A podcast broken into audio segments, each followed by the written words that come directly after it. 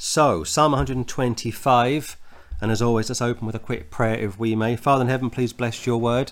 Please fill us with your spirits. Allow us to work through your Psalms carefully, and uh, we ask you to open this part of the scripture up to all of us. Uh, we don't take anything for granted. We thank you for the salvation you've given us. And we pray you'll uh, make these verses real and alive to all of us. In Jesus' name, amen and amen. Psalm 125, let's begin as always in verse 1. They that trust in the Lord shall be as Mount Zion, high as an eagle, which cannot be removed, unmovable, but abideth forever. Go to Isaiah chapter 24. Now, like I said last time, most of these Psalms, since we finished Psalm 119, are all pointing to the future. And if you're premillennial, you get a great blessing this morning. Isaiah 24, 24, look at 20, uh, 24, 23. Then the moon shall be confounded, and the sun is shamed, when the Lord of hosts shall reign in Mount Zion, and in Jerusalem, and before his ancients gloriously. We say this that the greats will be resurrected and they'll rule and reign with the Lord for 1,000 years. Go back to Psalm 125, verse 1. They that trust in the Lord shall be as Mount Zion. We believe on the Lord, we receive him by faith, not sight. One day we too will be like Mount Zion, which cannot be removed, but abideth forever. Wherever he is, we will be with him, of course. Verse 2 As the mountains are round about Jerusalem, so the Lord is round about his people from henceforth even forever. Back to Isaiah this time, chapter 2. Isaiah chapter 2. And uh, I think it's verse 2 when I get there without creasing the pages. Uh, 2. Yeah, 2. Pick it up in 2 1 in fact. The word that Isaiah the son of Amos saw concerning Judah and Jerusalem, not the church. And it shall come to pass, and it will, in the last days, that the mountain of the Lord's house shall be established in the top of the in the top of the mountains, and shall be exalted above the hills, and all nations shall flow unto it. That's a great picture of a future event when all of the nations, all your Gentile nations, uh, from the largest to the smallest, and the, the least insignificant to the most uh, illustrious, are going to come to Mount Zion and pay homage to the King of Kings. As the mountains are round about Jerusalem, three, four, five, or six, they're the main ones, of course. So the Lord, Jehovah God, is round about his people, in the context Israel, from henceforth even forever. Like I say, this points to the future. This bypasses the church age, and this will come into play at the end of the Great Tribulation, going into the thousand year reign verse 3 For the rod of the wicked shall not rest upon the lot of the righteous. Thy rod and staff, they comfort me. A rod is a stick. For today, it's like a, uh, a weapon, a gun, a pistol, a rifle. For the rod of the wicked shall not rest upon the lot of the righteous.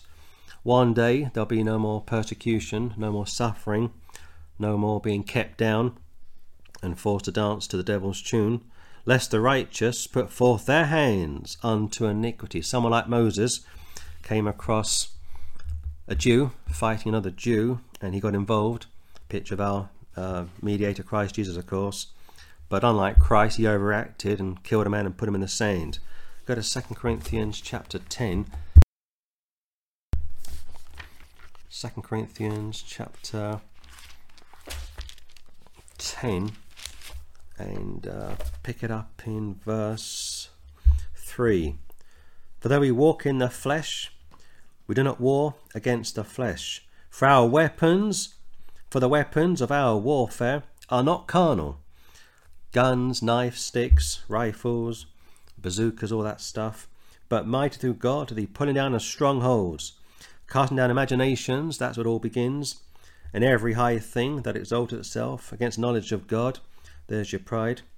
And bring into captivity every thought to the obedience of Christ, which is not easy whatsoever. And having in a readiness to avenge all disobedience when your obedience is fulfilled. Back Psalm 125, verse 3 again. For the, for, the, for the rod of the wicked shall not rest upon the lot of the righteous. Initial audience will be Jews, of course, pre Christ, and Jews post Christ during the thousand year reign. There's a period of peace as well. Lest the righteous put forth their hands unto iniquity, which also suggests during the thousand year reign there's still the the ability to do wrong and to sin. In other words, free will hasn't uh, disappeared. Uh, verse 4 Do good, O Lord, unto those that be good. Nobody's good but one, that is God. This is a very Old Testament passage dealing with the righteous and the unrighteous, those that are morally uh, clean, if you will, also ceremonial, uh, ceremonially clean, which for today we haven't got. We are made clean by the blood of Christ, of course. And to them that are upright in their hearts. That's where it all starts, of course. It starts actually in your heart, and it goes to your head. It goes from your head back to your heart. So you've got a battle going on with your heart and your head, and they clash and sometimes you're not sure whether to listen to your heart or your head. And if you ask me, listen to your head, not your heart. Your heart's desperately wicked. Go to James chapter 4. James chapter 4. And uh, there's about three or four New Testament books which really are Jewish in the true sense of the word, and James is one of them. James 4, verse 17. Therefore, to him that knoweth to do good and doeth it not, to him it is sin. Don't ever weak, don't ever uh, cause a weak brother to abuse his conscience. Go back to Psalm 125 because if he does and he falls or stumbles, you will be guilty of that. Paul speaks about that in uh, Romans 14. 125 verse 5. As for such as turn aside unto their crooked ways, we say he's crooked, we say he's bent. Homosexual is the same term, they say they are bent. Heterosexual is called a straight person. Crooked ways, bent, nefarious, deceptive. The Lord shall lead them forth with the workers of iniquity, working perpetually. God hates all workers of iniquity, but peace shall be upon Israel. So, verse 1, Zion, verse 2, his people, verse 5, Israel. You can't miss it. Go to Matthew chapter 7, and that's why you need to rightly divide the word of truth. And if you do that, you'll get a great blessing and also appreciate what it's like for a Jew before Jesus living under the law. Contrast that to a Jew after Jesus living under grace during the thousand year reign. And incidentally, there's no works involved for salvation in any dispensation. I have to keep saying that. A lot of Ruckmanites uh, make the mistake of teaching that, and they are incorrect. Matthew 7, pick it up in, uh, let's see now, 7, uh, make it 7.13. Enter ye into the straight gate. Enter into the straight gate, contrast that to crooked ways. Straight gates, for wide is the gate, and broad is the way that leadeth to destruction, and many there be which go in thereat, because straight is the gate, it's straight, it's narrow, it's not crooked, and narrow is the way it's like walking through a very small archway, which leadeth unto life, everlasting life, and few there be that find it. What's the problem? They don't want to humble themselves and uh, get under the blood of the Lord Jesus Christ. It's as simple as that. They want to come His, or they want to come their way, not His way. Back Psalm 125, keep your hands still in Matthew chapter 7, verse 5 again. For such as turn aside under their crooked ways. That's your free will. Don't blame God. The Lord shall lead them forth with the workers of iniquity. But peace, amen, shall be upon Israel. Matthew 7 still. Look at 21.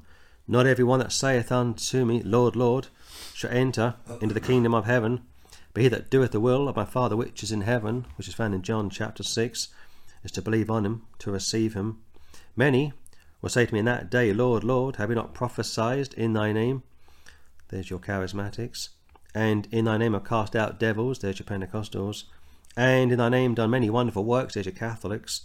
And then will I profess unto them, I never knew you. Get that clear. Not, I once knew you, until, no, I never knew you. Depart from me, ye workers, ye that work, ye that commit, ye that practice, ye that work, ye that work iniquity. Go back to Psalm 125. So, Mount Zion, verse 1, his people, verse 2, what are the wicked? will not always rest on the back of the righteous. Someone like the Apostle Paul, who was whipped black and blue all of his life, for one day uh, be able to bask in the glory of the Lord Jesus Christ. He's already doing that right now, of course, but one day we'll all see him in the third heaven or in the new earth. Psalm 126, verse 1. When the Lord turned again the captivity of Zion, we were like them that dream. I've dreamed a dream, as Martin Luther King would uh, say. Go to Job 42. Most of your dreams are sometimes past memories or failed goals, disappointments, scars. And as somebody once said, uh, through Christ, you can turn your scars into stars. Job 42, a bit cheesy, I know, but there's some truth in that. Uh, Job 42, a great tribulation passage. Uh, Job 42, and look at verse uh, 10. And the Lord turned the captivity of Job, and he prayed for his friends, type of Christ praying for us. Also, the Lord gave Job twice as much as he had before. A picture of a Jew in the tribulation. Go back to Psalm 126 coming out of captivity. Now, again, the tribulation will run anywhere from three and a half to seven years. Revelation gives you the final three and a half year period. And sometimes that causes confusion as to exactly how long it will run to. But I showed you from Daniel 9 a few weeks ago how the missing week has to be found somewhere and we believe it will be found during the great tribulation. When the Lord, that knocks out man, turned again the captivity of Zion, Jerusalem, we, children of Israel, were like them that dream. We've dreamed of this day coming. You think about World War II, for example, or living in the Soviet Union, or living in the Middle East at the moment, and you're dreaming of a better day, or living in North Korea especially, and you can see those in South Korea, and they they fly these balloons regularly from the south to the north to uh, give those in the north a bit of hope. And the people in the north can see lights in the south, and the south are very prosperous, mostly Protestants as well. Mm-hmm. And they think to themselves, why are we living like this, whereas they're living like that? And of course, the reality is that uh, when you turn your back on God, He turns His back on you, and you are in darkness. Two, then was their mouth filled with laughter that's always positive. And our tongue with singing. I like that. Then said they among the heathen, the Gentiles, the Lord had done great things for them. What he done for them? Go to Acts chapter 3. Now, in Acts chapter 3, we're going through what's called a testimonial change from law to grace. And Acts of the Apostles, Matthew's Gospel, Hebrews are three of the toughest books to really nail down, doctrinally speaking. I've always said that for me, the toughest book to nail down was Second Corinthians. But the book of Acts is also pretty tough. Now, get Acts 3 in one hand and get Second Corinthians 5 in another, in the other. I'll show you a couple of things which most people don't always think to uh, try and work out, but we'll do it this morning. Uh, I want Acts 3, pick it up in 19 first of all, Peter speaking. Repent ye therefore, and be converted, that your sins may be blotted out from the times of refreshing shall come from the presence of the Lord. Second Advent. And he shall send Jesus Christ, which before was preached unto you, First Thessalonians chapter four, whom the heaven must receive, and the times of restitution of all things, which God has spoken by the mouth of all his holy prophets, since the world began. Now Paul adds to this in Second Corinthians, and this is why it's great to study Peter and Paul and get a great blessing. When Paul speaks this truth under the inspiration of the Holy Ghost, it's around probably, let me think now, 34, 35 AD or thereabouts. When Paul comes along and writes Second Corinthians about 20 years later, Paul's been to the third heaven. He's got more revelation. We call this progressive revelation. That's why it's always foolish to follow uh, one person, like the Catholic Church, they will follow Peter. They think he was their first pope. But the reality is that all the apostles are blessed, and no one man has all of the glory. Even John Calvin said that, and it's true. 2 Corinthians 6, make it 5, excuse me, 2 Corinthians 5, And uh, pick it up in, uh, let's see now, 18. And all things are of God, who hath reconciled us to himself by Jesus Christ. Reconciled, to bring two parties together, by Jesus Christ, not Mother Mary, not the church, not some saint, and hath given to us the ministry of reconciliation. This is aimed at all Christians. Found in the previous couple of verses, 16 and 17.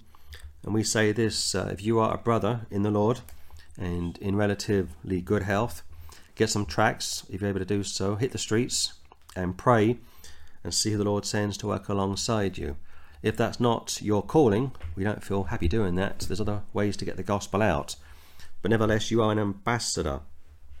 In fact, I'm getting ahead of myself. 19. To wit, that God was in Christ. That is critical. No one else has ever been able to experience this. God was in Christ, Emmanuel, God with us, God manifest in the flesh, reconciling the world, not the elect, unto himself, not imputing their trespasses unto them. That's a great text. He hasn't put anybody's sin to them just yet. That takes place at the great white throne judgment. And hath committed unto us the word of reconciliation. It's our job to go onto the streets or use the internet or whatever floats your boat, as they say, and speak to people to try and get people saved. Reconciliation, conciliation, a mediator, an arbitrator to bring two sides together. Christ died for your sins, was buried, was, uh, was, uh, was raised after three days, and if you believe that you're saved, if you don't, you're not. Simple as that. 20. Now then, we are ambassadors for Christ. As though God did beseech you by us, we pray you in Christ's stead. Here we go. Be reconciled to God. You've got to be reconciled to Him. He's already joined you unto Him. John 6, John 12. And He's called the Jew unto Him. That's found in Acts chapter uh, 5 and Acts chapter 11 concerning the Gentile. Now it's down to you Jew or Gentile, to receive the gospel, the grace of God. 21. For he hath made him, Christ, to be sin for us, who knew no sin, that we might be made the righteousness of God in him. Go back to Psalm 125. Look at 2 again. Then was our mouth filled with laughter. It's always great when a young person laughs. And laughter is good for the soul. Book of Proverbs tells you that and our tongue with singing. I like to sing. Then said they among the heathen, The Lord hath done great things for them. He has. He's paid for all their past, present, and future sins. And Peter gets up to preach that, and he's right, repent, so on and so forth, and be converted, but not realizing, because of course that point, the full plan of salvation hadn't yet been given to the apostle Peter, but Paul, we'll get it later. Then in Galatians, he goes and meets up with Peter. They have a meeting and it's all ironed out. And of course, Acts 15 is perfectly in harmony with the Pauline epistles. So, just very brief, and we'll move on. Peter speaks the truth at that point in time, whereas Paul speaks the truth concerning all of time. That's why it's important to get the Pauline epistles down. Otherwise, you have an incomplete plan of salvation. If I was a Catholic or an Anglican, I could really mess around with Acts chapter 3 and leave people just dangling, never knowing if they were saved or not. That's the reality of most false teachers. 126, verse 3. The Lord hath done great things for us, whereof we are glad. Now, this came a few nights ago, reading through the Psalms. I'm a bit late, probably picking up on this, so forgive me, but I've just realised that uh, you've got a chorus here, of course. Now, you'll find in the book of Psalms, these were originally sung. And my days of being a, of being a singer, long, long overdue, I must admit, but when I used to sing, you open with a verse, then it's a chorus, you get the counterpoint, uh, you get the melody, you get the bridge, it goes up a semitone, then it comes back down again, and you get the final chorus. And with these psalms, these are these are words that are being sung out by a choir.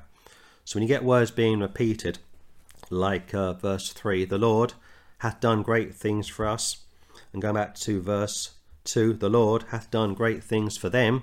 Slight change. It's a chorus, or I'll give a better example than that. Uh, go to uh, Psalm 129, like verse 1. Many a time have they afflicted me from my youth. Look at verse 2. Many a time have they afflicted me from my youth. It's like a repeat, it's a chorus. They're repeating the same uh, lyric, the same line. Uh, in a couple of, you know, over a short period of time, which got me thinking also about the power of music. Music is like prayer.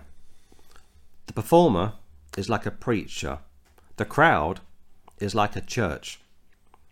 Now think about that for a couple of seconds. Music is like prayer. When I was growing up, I had probably two or three thousand CDs. I was always buying CDs and singles and albums, sometimes records, but mostly CDs. I had so many CDs.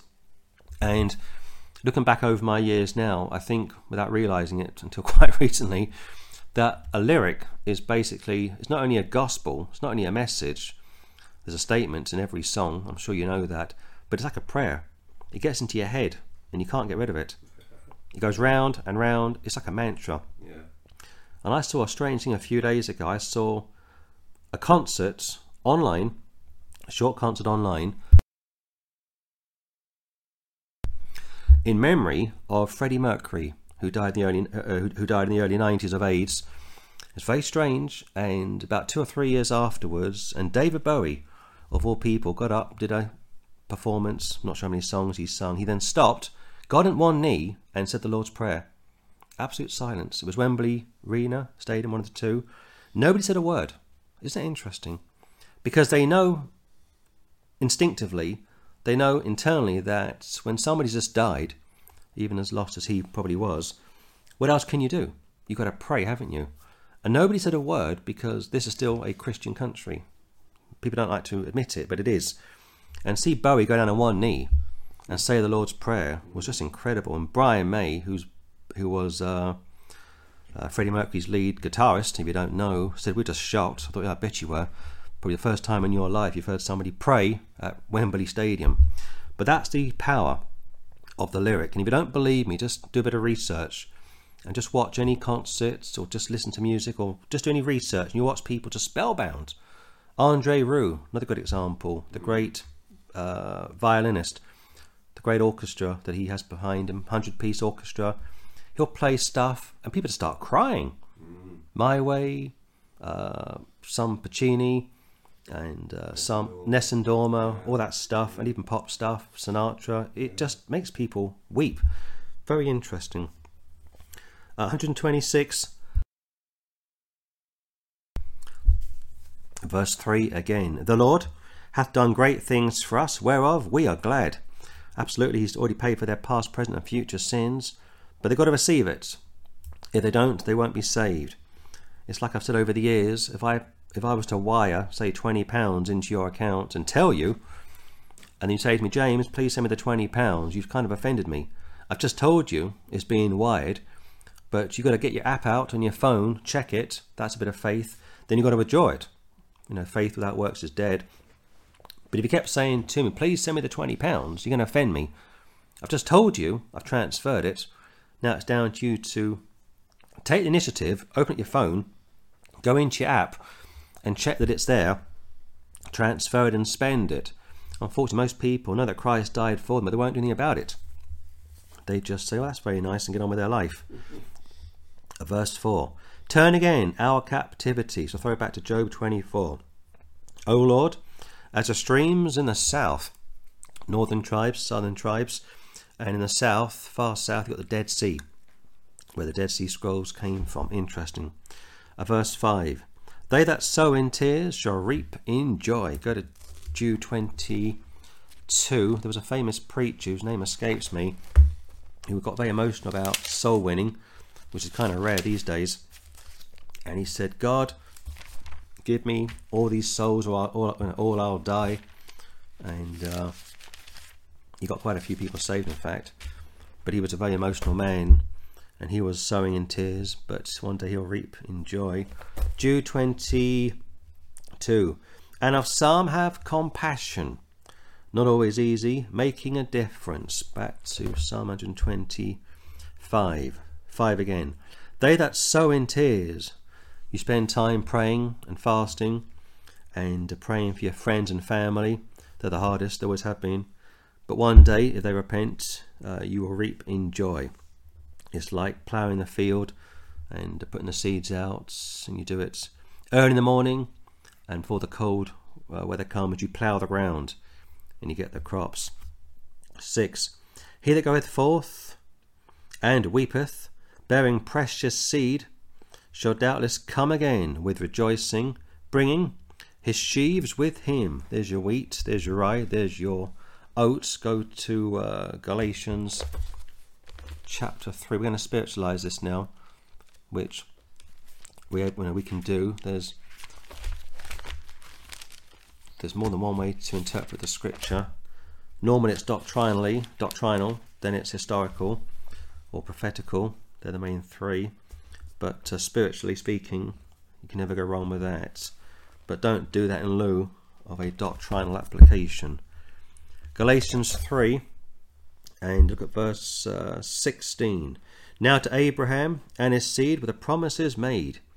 He saith not unto seeds, because of course Abraham had more than one seed, as of many, but as of one, and to thy seed which is Christ. Christ, going back to Isaac, Isaac is a type of Christ. And I watched a bit of uh, uh, Tovia Singer last night. I'm going to do a video about him in a couple of days' time. He's one of Israel's most notorious rabbis, and he hates Jesus. He hates the King James Bible. And to my surprise, the big guns haven't gone after him. Your big YouTubers. I don't quite know why, but I'm going to go after him very shortly and deal with some of his heresy. Now, the reason I mention him is because he was going through Galatians 3 and he was sort of mocking the fact that Paul uh, points to Christ in verse 16. And of course, he takes the whole passage out of context because Paul is dealing with the fact that in Isaac, uh, will all the nations be blessed? Found in verse 8, going back to uh, Abraham, and also cast out the, cast out the woman and her child, the bondwoman and her child also found in this particular chapter. And uh, unfortunately, you don't know your Bible very well. In fact, it's chapter 4. Uh, but anyway, go back to Psalm 125. If you don't your Bible very well, you get into a real spin. He that goeth forth and weepeth, throw back to the previous verse, bearing precious seed. Now, in the context, it's agriculturally speaking, agriculture, it's uh, farming the land. Not that I would have any experience that I don't, but I know what, what it's speaking about shall doubtless come again with rejoicing, bringing his sheaves with him. There's your body, there's your straw.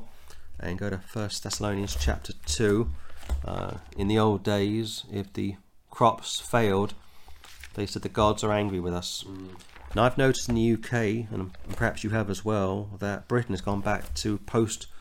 Uh, excuse me, it's gone back. It's gone back to pre-Christianity now. Yeah. This country is very religious. It's very superstitious. I'm sure you all know that those that live in the UK. And I've noticed over the last probably five or ten years that it's gone back to the pre-Christian era. It's gone back to Mother, Mother Earth. It's gone back to uh, paganism. paganism, the the moon, mm. the stars, the crystals, all that stuff. Mm. It's like Christianity had never come to this country. It's very sad. Paul told us this was, this was, this was going to happen, and it has happened. First Thessalonians 2, and uh, look at verse uh, 19. For what is our hope, or joy, or crown of rejoicing? Are not even ye in the presence of our Lord Jesus Christ at his coming? For ye are glory and joy. Back to the book of Psalms. Let's do one more and then we'll close. 127, verse 1. Except the Lord build the house, the labour in vain that built it, that build it. Except the Lord keep the city. Go to Jeremiah 18. So it's like this. If you buy a new property or if you are in the process of having a property built for you, the first thing you will do is get the blueprints and you hire an architect and he or she will design the blueprints for you. No blueprints, no new build. Simple as that and uh, once the architect starts working on uh, your new build as it's known uh, they do the plumbing the electrics and uh, all those important parts of your property They don't just wing it, and it's all carefully mapped out, and you have to approve it and sign it off. But they can revener- uh, re, re, uh, revener- re, revenerate, they can refurbish an existing property, but they can't uh, build from scratch without any blueprints. That's what the text is speaking about here. Except the Lord build the house, house of God, house of the Lord. The labour in vain that build it. Except the Lord keep the city, even more important, like a guard dog watching over the property. The watchman, those that uh, keep a watch out, waketh but in vain. Jeremiah 18, and uh, pick it up in uh, verse. Uh, let's see now. Verse. Uh, pick it up in verse uh, 7.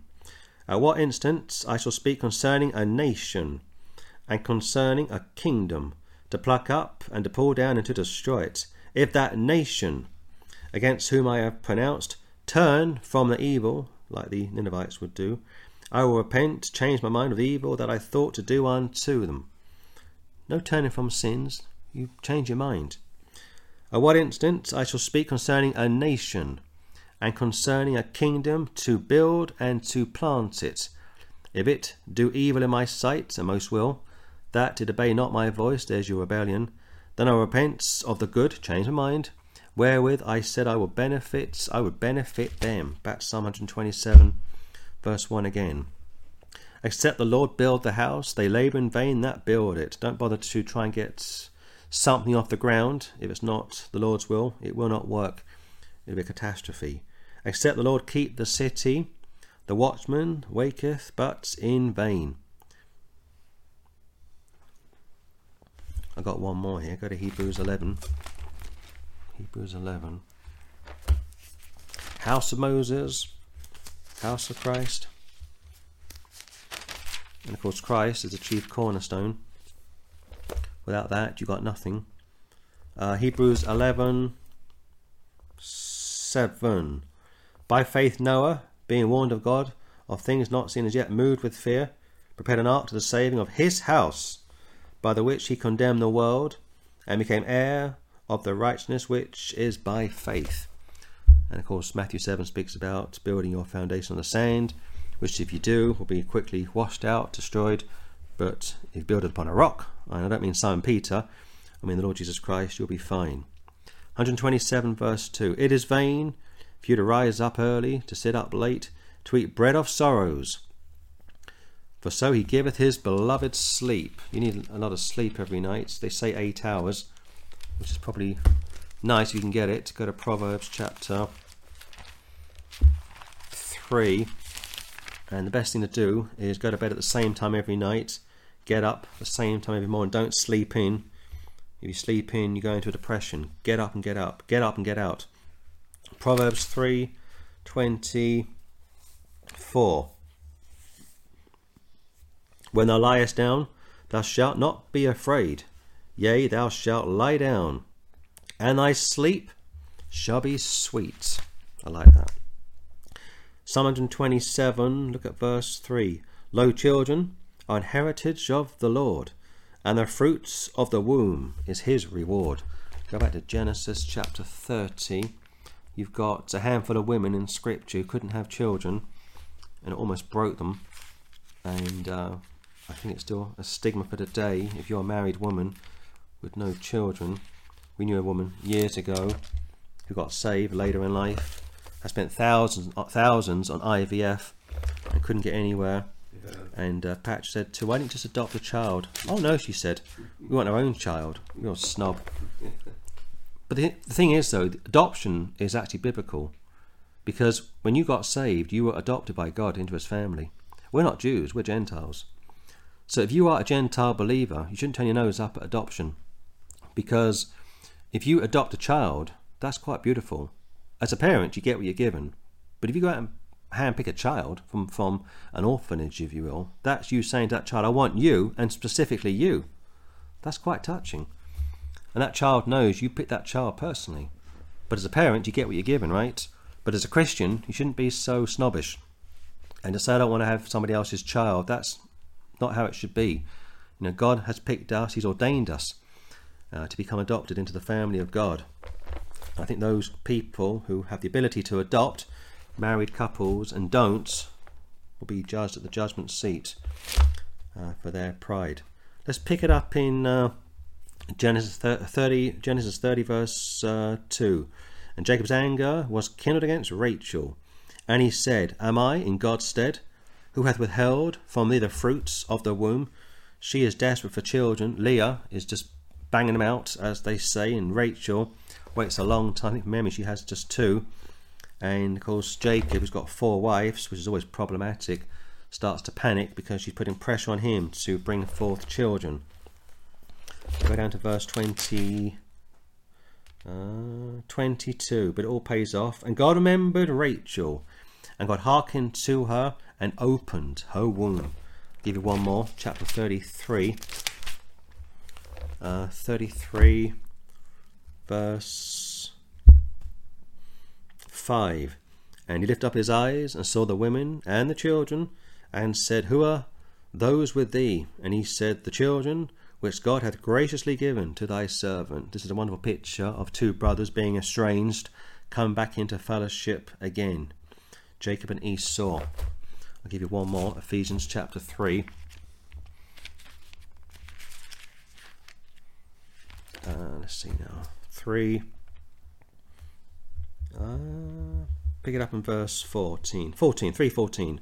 For this cause I bow my knees unto the Father of our Lord Jesus Christ, of whom the whole family in heaven and earth is named. Back to Psalm 127. 127. 4.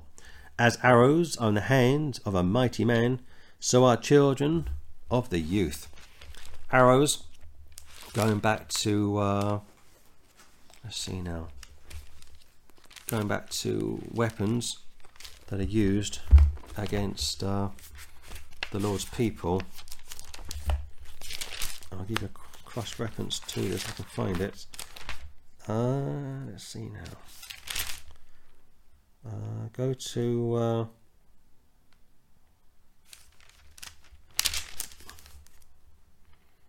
go to the book of uh,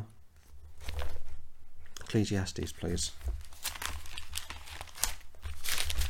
Ecclesiastes, which is not a place to build doctrine, incidentally.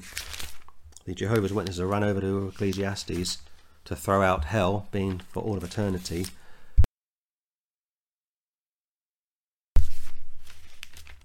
Uh, let's see now. Ecclesiastes uh, 12, verse 1. Remember now thy Creator in the days of thy youth, when the evil days come not, nor the years draw nigh, when thou shalt say, I have no pleasure in them. Back to Psalm 127. When you're young, you're careless, you're foot free, as they say. You take chances, risks, which sometimes pay off, sometimes don't. Arrows in the hand of a mighty man, so are the children of the youth. Happy is the man that hath his quiver full of them It's a case or a sheath to uh, put your arrows into. They shall not be ashamed, but they shall speak with the enemies in the gates. He that controls the gate controls the government. We'll close it there. And as always, just pray the Lord, the Lord will bless these particular psalms, that they've been correctly explained in their historical context. And as always, that they have future application, as does the Bible. Sometimes it has triple application. But we'll close it there and come next time and keep working through uh, the Book of Psalms.